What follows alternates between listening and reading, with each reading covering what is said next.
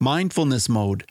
In some ways, all the other good girl myths are kinds of rules that we have to abide by. So we have to crack this one thing where we change our relationship to external authority. Hey, Mindful Tribe, I don't know how many out there know a good girl. Maybe you are a good girl. And do you know what I'm talking about? It's kind of a, a thing. We're going to be talking about it today. And I know that there's another thing that we might talk a little bit about, and that's nice guys. And that's a thing. And that's something that we probably can talk about because I'm with the author of a very fascinating new book, which is called Break the Good Girl Myth and it's just coming out by HarperCollins coming up in July. And we have Majo Molfino with us today, and I'm really excited. Majo, are you in mindfulness mode today? Uh, a little bit. I love that. I love that. It just catch me off guard. Hmm, let me think about that. Am I in mindfulness mode? I am with you right now, Bruce. That's for sure. I love your laugh. You're putting you. me in mindfulness mode. And uh, I've pretty much been in mindfulness mode most of the day, but there are always moments. You know what I mean? Oh, of course. Every time I'm like, oh, yes, come back to the breath. Hmm. Yeah, yeah, for sure. Well, I want to share a bit about you, Majo. Majo Molfino guides women toward more power and meaning through her unique blend of storytelling, design, psychology, and mindfulness. She's the author, like I said, of this new book called Break the Good Girl Myth, and she's host of a podcast called Heroine. It features award winning authors and artists, entrepreneurs. And it's just going to be so much fun to talk to you. I know you have a degree from McGill University in Montreal, and you also have a master's in learning, design, and technology from Stanford. It's going to be such an interesting conversation. So, Majo, tell us what mindfulness means to you. What a beautiful question. Thank you for asking it. Mindfulness to me is coming back to the body, which I have very much learned in my upbringing and conditioning to fly away from, to escape. So, mindfulness is really about being awake to my body in physical space and time and taking deep breaths and coming into the present moment and becoming aware, of course, of thoughts and feelings as they arise. I actually took a seven day silent mindfulness retreat over the holidays with my husband before the pandemic and everything in the world started to unravel. We took refuge for, for a week, and it was fascinating to study my own mind for seven days. Well, I want to know more about that. What did you learn about yourself? So much. I learned that my mind, I could basically start to categorize my thoughts in the same sort of buckets.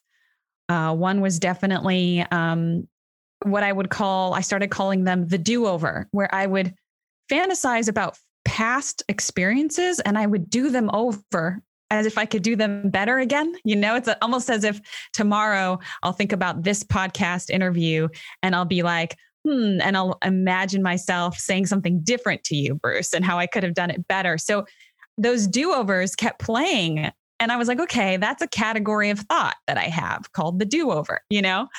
And then another was I was obviously, you know, if worry would arise, I would get anxious about the future. What if this doesn't happen? What if that doesn't happen? I was like, okay, those are future thoughts. So I was very much because all you do is study your mind for seven days.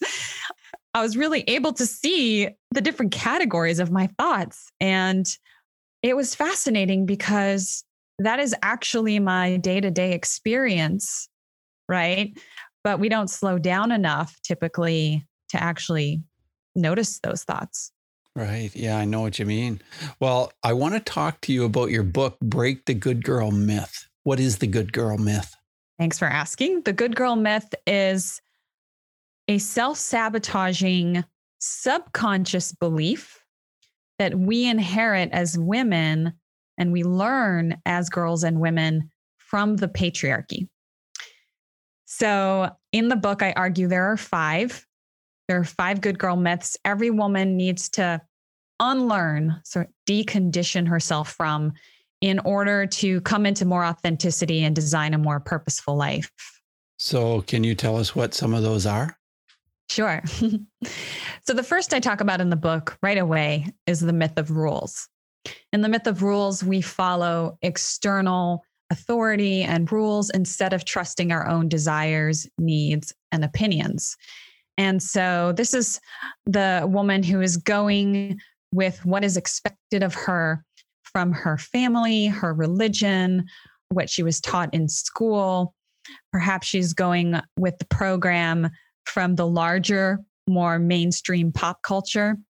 But instead of following what she truly wants deep down, she's sort of following this other program, the myth of rules.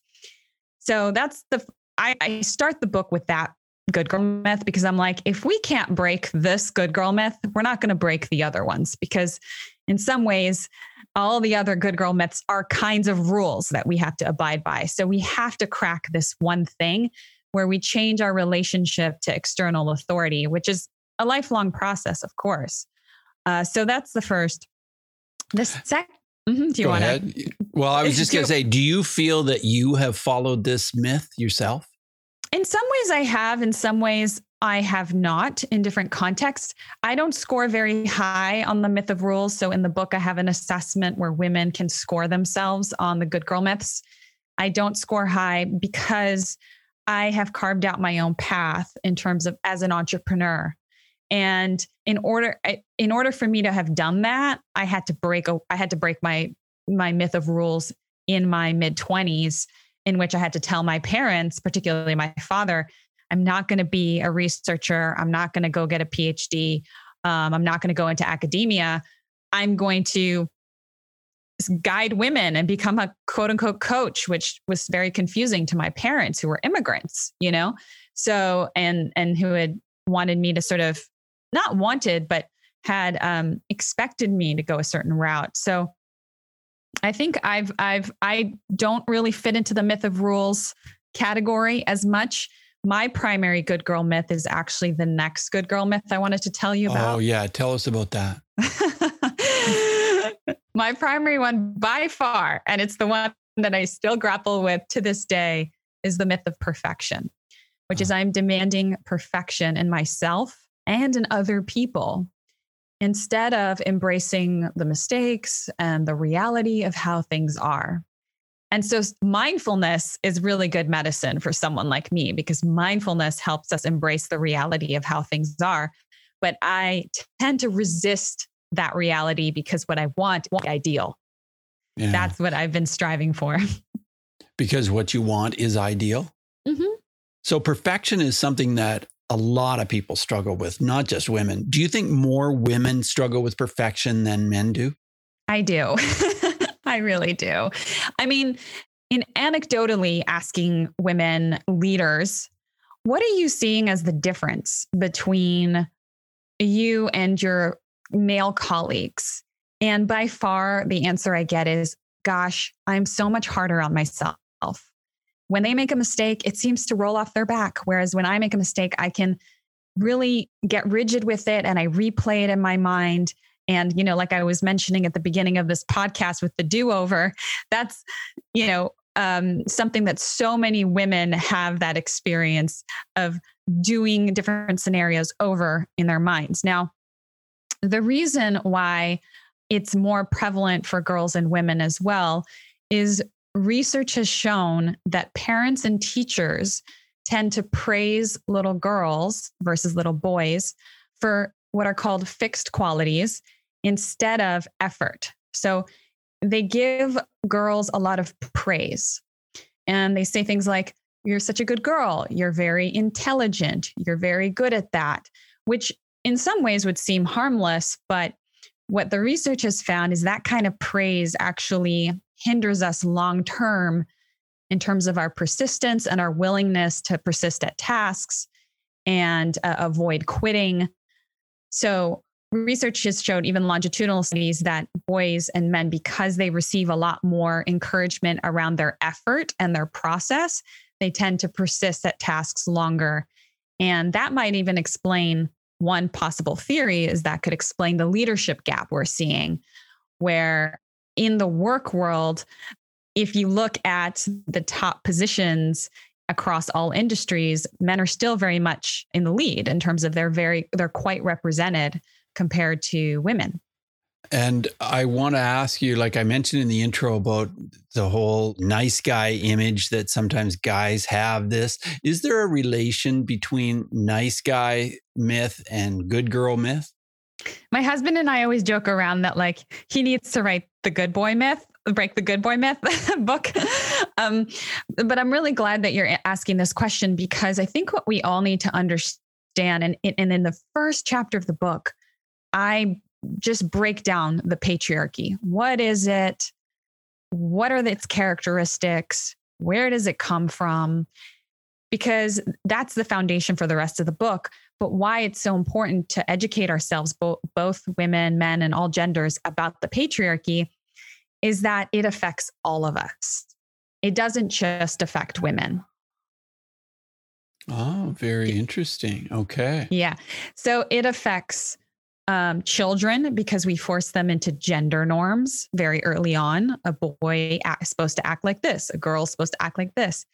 And then it affects um, men as they grow up because we pressure them to be a certain way. So the patriarchy pressures men to be macho, pressures them to stuff their feelings down. Why? Because there's a tight relationship between the patriarchy and war mentality in order for you to kill in war, you need to stifle your feelings, right? In order for you to do any kind of heinous act that goes against your nature, if we assume we have a good nature, that requires you to numb yourself.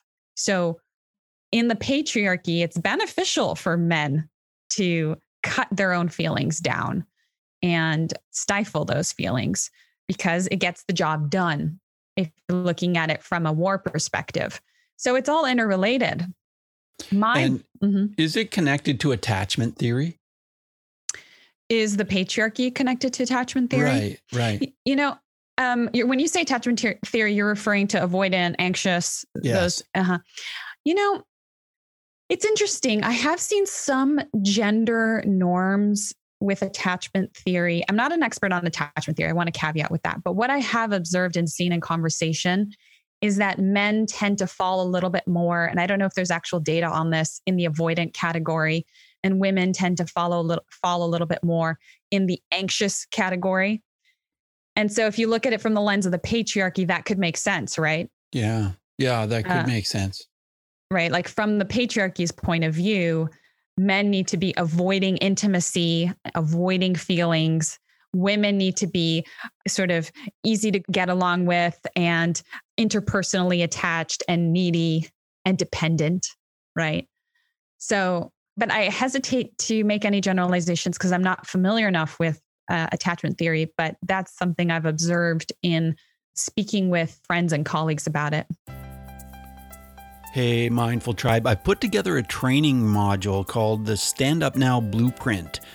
Are you feeling overwhelmed or struggling with anxiety and stress? Can you imagine how it would feel to be happier and more relaxed with, with more peace in your life? Well, my training will help you transition to a new place of contentment. It focuses on five simple ways to move from struggling to productive. As a result of this experience, you'll accomplish more that matters to you in your life. So, to put it simply, you'll be happier this training is free and you can get it at mindfulnessmode.com slash sun blueprint. That's mindfulnessmode.com slash sun blueprint. And now back to our show. So, Majo, why did you decide to write this book? Because I'm that typical good girl. I was that I was that good girl who um, got straight A's. I listened to my teachers, I listened to my parents. I wanted to win the figure skating contest. I wanted to win at the piano recital. I got the trophies and awards. I went to the best schools. So I was sort of like the golden child, right? Like poster mm-hmm. kid. And on top of that, as a daughter of immigrants and as an immigrant myself, felt a lot of pressure to like achieve and succeed.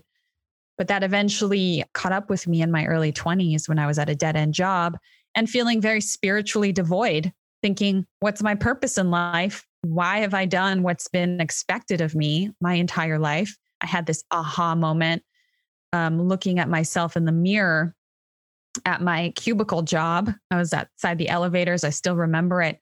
And I had this moment where I just looked at myself in the eyes and I felt like I was wearing a costume and I was playing a role. And that's when I realized I have been playing a role. I've been playing a role my entire life.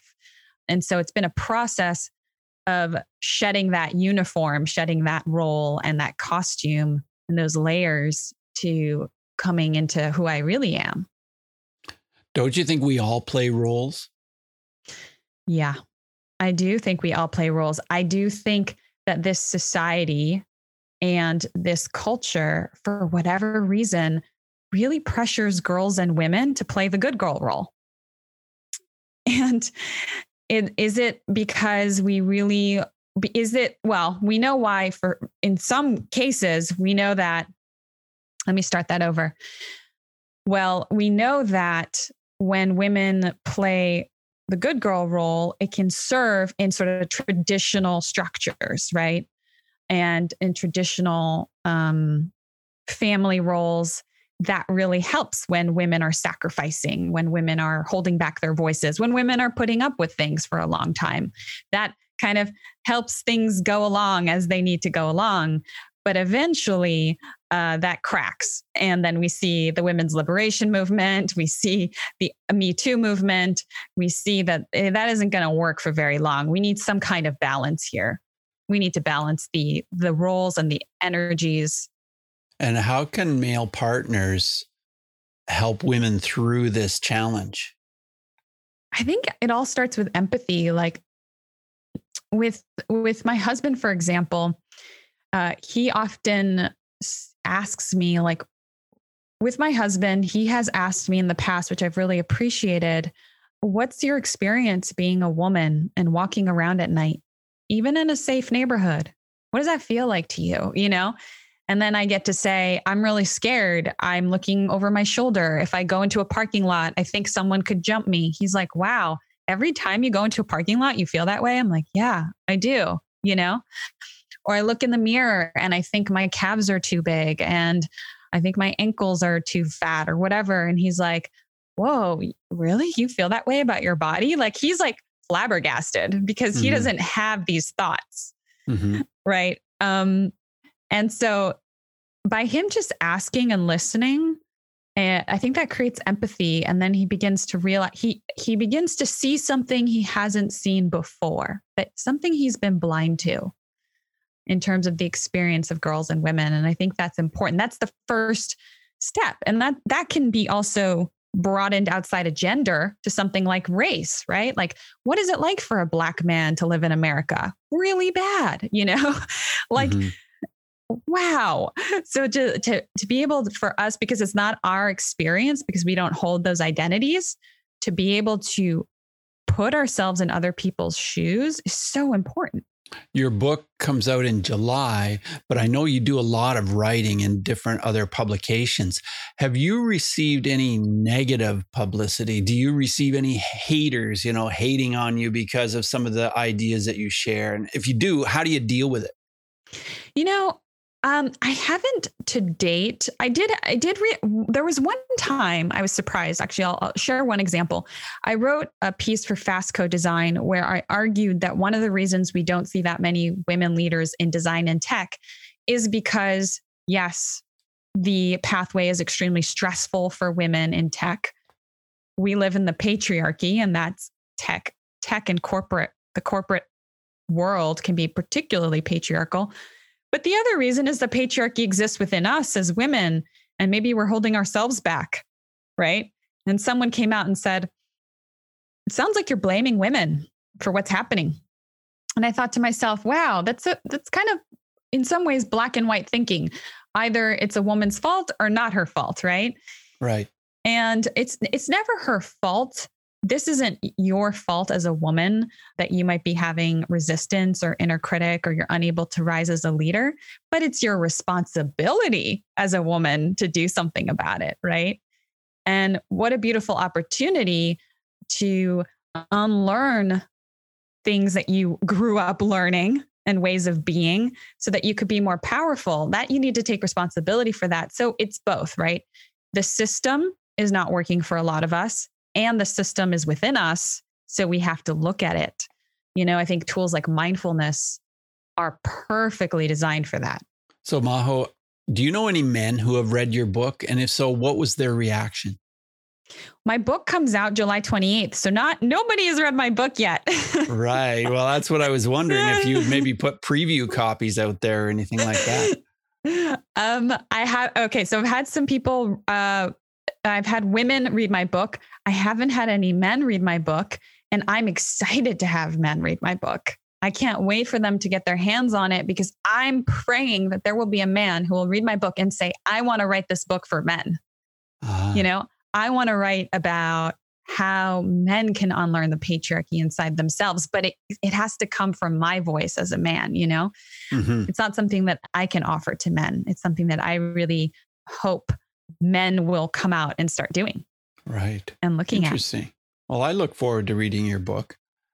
Uh, yeah. And, and I think that the book will be relevant. If you're a man listening to this, um, the book will be relevant to your sister, to your daughter, to your mother, to your friend, to your wife. So many women in your life can benefit from understanding how they can break out of this role of the pressures to be perfect, the pressures to be sacrificing and harmonious, and, and how they can choose to have a different way of being, you know? And I think I think it's also important that, and I bring this up for the good girl myths, I'm not saying any of the, any of these things are bad. I say that in the beginning of the book. I am not saying that rules are bad, perfection is bad. I didn't even I haven't gone through the other good girl myths, but I'll go through them now. The myth of logic, I'm not saying that's even bad. I'm not saying logic is bad, harmony is bad, or sacrifice is bad. I'm not saying any of these things are bad. What I'm saying is we need to be able to choose to be these things as women if we want to be instead of just defaulting into them because that's what's expected of us from society. So I can choose to be sacrificing if I want to be, but I don't have to be, right? There's a nuance there, there's a difference. I don't have to feel the pressure to be those things, but I can choose to be if I want to. Majo, I'm guessing there's some pretty interesting stories in your book that you've shared to prove some of your points or to point out some of your ideas. Is there a story that you could share with us now? Mm-hmm. Well, let me tell you, which of the five myths feels most interesting to you? Rules, perfection, logic, harmony, sacrifice. Because I had stories within each of them. Well, let's talk about harmony. Oh, yeah, my favorite. I had such a good time writing that one. Um, sure. So I will I will tell you a story about one of my clients, Jyoti. So she had come to me because she wanted to work on her career. And a lot of women come to me because they want to work on their leadership and career or creativity. But as I was talking to her, you know, she was telling me about stress and I was trying to understand what, what were the sources of her stress. And then her husband came up, her partner. Now, oh, that's interesting let's talk about your partner. And I don't do relationship and intimacy coaching. That's not my area, but it came up. And sometimes with with women, certain things you start somewhere, but you end up somewhere else. I'm sure you know that as a coach, yes. right? Yes. and so she's telling me, well, um, I'm stressed because you know I have to I have to juggle the roles of being a mother soon. You know, I want to be a mother, but a working woman, and how do I do that? Da, da, da. And as I kept digging and going deeper into what the problem really was, turns out her and her husband hadn't been intimate, sexually intimate for two years. And she hadn't brought it up to him. And so I was like, wow, there's like an elephant in the room between the both of you. And the subject hasn't been talked about. And with the myth of harmony, what I've noted is that we really avoid difficult conversations because we don't want to have, right? The, we don't want to deal with the confrontation and the change there. But that's what's needed. That that difficult conversation is what's needed in order for there to be transformation, change, and a maturation in the relationship. So I see you nodding your head like you're understanding. yeah. Yeah. I I just uh you know, I feel for that couple because maybe there's you know shame maybe there's fear maybe there's anger maybe there's hurt you know there's so many layers so many to, layers yeah there's a lot of layers and a lot of what you mentioned all of those emotions you mentioned are dark difficult emotions right yes. they're things that that if we're under the myth of harmony we don't want to deal with right we're like well i want to feel good i want to be harmonious i want to you know i don't want to deal with it oh let's just put that away so, in having her look at that and sit with it, and uh, often I use mindfulness in my own coaching to have her really look at the issue, she was able to bring it up to her husband and they were able to have an honest conversation. It was difficult. But when she moved through that, she was then able to, in her acceptance of the situation, seek help, professional help, and go to a clinic where she could understand why she was having pain during intercourse, et cetera, et cetera, et cetera. So I think it's it's an example where when we follow the myth of harmony, we are avoiding the difficult conversations we need to have in order to come into greater truth and growth. Right. This is very interesting. So interesting and I can't wait to read the book and I think it's it's going to be really something that will receive a lot of attention once it comes out. Break the good girl myth by Harper Collins. As we move forward in the interview, Majo, I want to ask you five quick answer questions. And the first one is this Who is one person who has been an influence in your life of mindfulness? Oh, I'd have to say Tara Brach. Oh, yeah. yeah, she's incredible. How has mindfulness affected your emotions? What a good question. The first thing that came to my mind was like a softening and I could imagine my emotions kind of like um, settling, a settling. They've, it's, uh, mindfulness has allowed me to accept, embrace, and settle my emotions. Tell us how breathing is part of your mindfulness practice. Oh my God, breathing is everything. Breathing, sometimes when my mind is really busy, I take the yogic approach. and I say, okay, mind, like you're too busy, you're too monkey right now. I'm going to breathe because through the breathing, I start to settle the mind. And so I actually love like rapid breathing, cyclical breathing.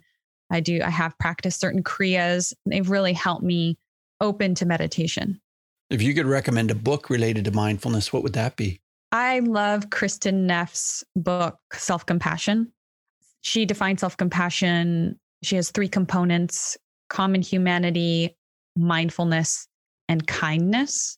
And I love that she puts mindfulness in the framework of self compassion. That book has been a game changer for me because my myth is the myth of perfection. It's the perfect book for me. yes, it is. Yes. Can you share an app which can help with mindfulness? I've been using Glo for many years now. It used to be called YogaGlo, and then they rebranded to Glo. And they have some of the best yoga instructors on there and mindfulness and meditation teachers. Right. Is it G L O W or a different spelling? There's no W. G L O. I, I thought so. Yeah, I thought it was G L O, but I wasn't absolutely sure. Right. I'm okay, very, we'll check that out. Yeah, definitely check it out. And just to tell your listeners, I'm very into yoga nidra. Do you practice yoga nidra? Do you know no. what it is? No. Do you know what progressive body relaxation is? Yes. Yeah. Okay. So I do that almost once a day, if not a few times a week. It's like my little power nap. Okay. And I can't recommend enough. The reason I bring it up is I do the yoga nidra classes on Glo and I love them. Okay. Mm-hmm. All right. Okay. Um, I always ask a question about bullying. Do you have a story you can share with us where maybe mindfulness would have made a difference? Oh, man. I love that you're passionate about bullying. I wanted to thank you for all your work in that area. It's so needed. Oh, yes when I was 13, I was bullied and it was a really hard time. I was like the new kid. I wasn't accepted in this school. And a bunch of boys actually kind of they thought oh, it was in Canada, so you'll know. What was it called when you like snow someone? There's like a term for it where you just like you just bury them in snow, you bombard them with snowballs. I don't know what the term is. Yeah, well, I forget what it's called, but it was like a snow attack. yeah, yeah. And so, but I think what was really terrifying about it was the anticipation because I knew it was going to happen after school one day. But they didn't tell me when. And so many days went by and I was like more and more scared that it was going to happen. And then mm-hmm. it did happen and it was like a horrible experience and felt like I was really ganged up on, you know?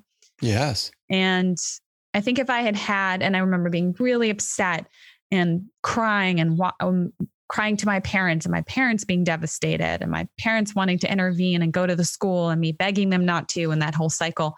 Mm-hmm. And I wish I wish I had had some mindfulness to support me in dealing with the sadness because actually that memory came up decades later in retreats. I was able to process it, you know, later in life. I would have I had that memory as a flashback. Wow. Yeah, that sounds like it could be quite traumatic. Mm-hmm. Yeah. Mm-hmm. Uh, Majo, I'm excited about your book coming out. I think that a lot of women are going to benefit from this. How can we learn more about you, Majo? Sure. You can head to goodgirlmyth.com and learn about the book. You can pre order the book if you're listening to this before July 28th. That's when it comes out. If you pre order, I have a special bonus training for you that's going to support you in designing your creative purpose. So go to goodgirlmyth.com and check that out. I, and I would love, love, love your feedback on the book. You can find me on Instagram at Majo Molfino. And I would love to connect there as well. Well, Majo, thanks so much for being on Mindfulness Mode today. I really appreciate it. Thank you for listening, Bruce. Appreciate You're your welcome. questions. Thank you. Okay, bye now. Mindful Tribe, I hope you've enjoyed today's interview. And if you did, please tell your friends about the show. Every person who subscribes and listens, that helps our show. And anyone who offers to do a review that also helps. Do a review on iTunes or on any app that you listen to the show on. So that would be great. In the meantime, I just wanted to mention what I mentioned partway through the show today that I put together a training module. I wanted to remind you about that. And that can help you if you're experiencing anxiety or stress or if life feels like a struggle for you. So just check out the training. It's free. It's called Five Simple Ways to Move from Struggling to Productive. And you can find that at mindfulnessmode.com slash sun blueprint. So take what you've heard today and reach new heights of calm, focus, and happiness. Stay in the mode.